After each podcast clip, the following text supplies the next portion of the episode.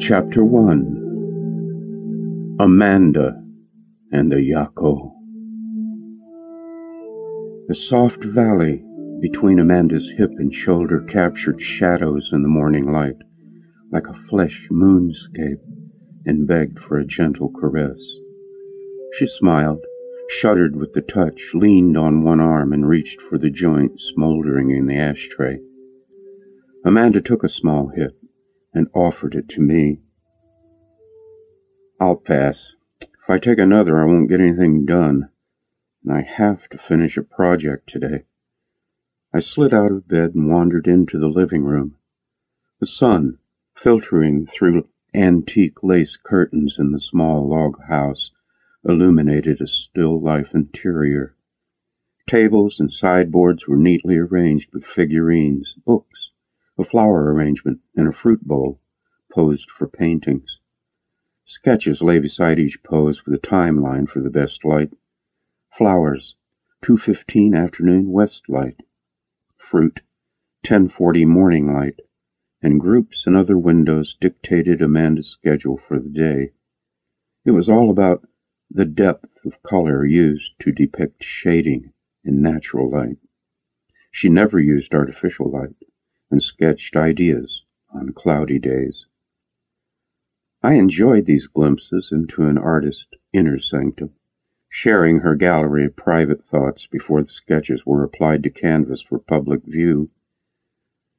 Amanda propped her foot on the stairs for the morning stretch exercise for her run. After exactly twenty stretches, she stood before the mirror in the hall for a cursory inspection of a trim body which easily belied thirty-six years. Her short dark hair framed an attractive face with wide-set brown eyes, a pixie nose, and a defiant chin. Were we in love? It would be difficult for either of us to define the word.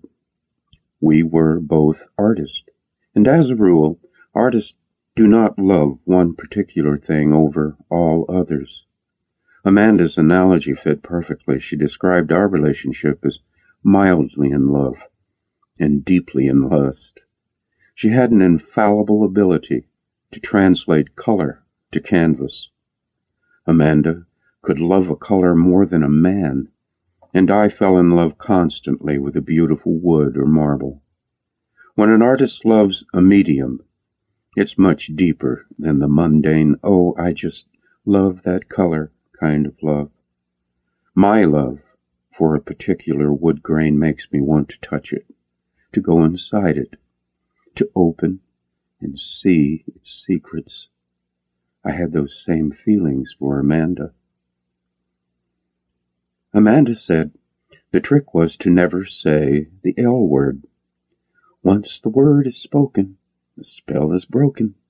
She would laugh and hug me. Don't tell me you love me, show me you love me. So I never said love unless it was directed to her work and tried my best to show Amanda how much I loved her. Spring was her favorite time. She would grab my arm and drag me into the woods, pointing at leaves like a child. Look, look at the poplar catkins, such a light green, they're almost white. When the wild apple trees bloomed, she pulled me around for hours, smelling and touching the pink blossoms, which did feel like a baby's skin. There were many things about Amanda that I loved deeply. I loved her work, the taste of her mouth, and the clean smell of her body like unscented soap. There were times when I felt undeserving of the love she gave me. We were perfect for each other, two slightly eccentric artists who were lucky enough to satisfy basic needs with someone they could relate to. She did not want to be controlled, and when we weren't together, I didn't call or drop by unannounced. Amanda preferred not to wake up with a lover.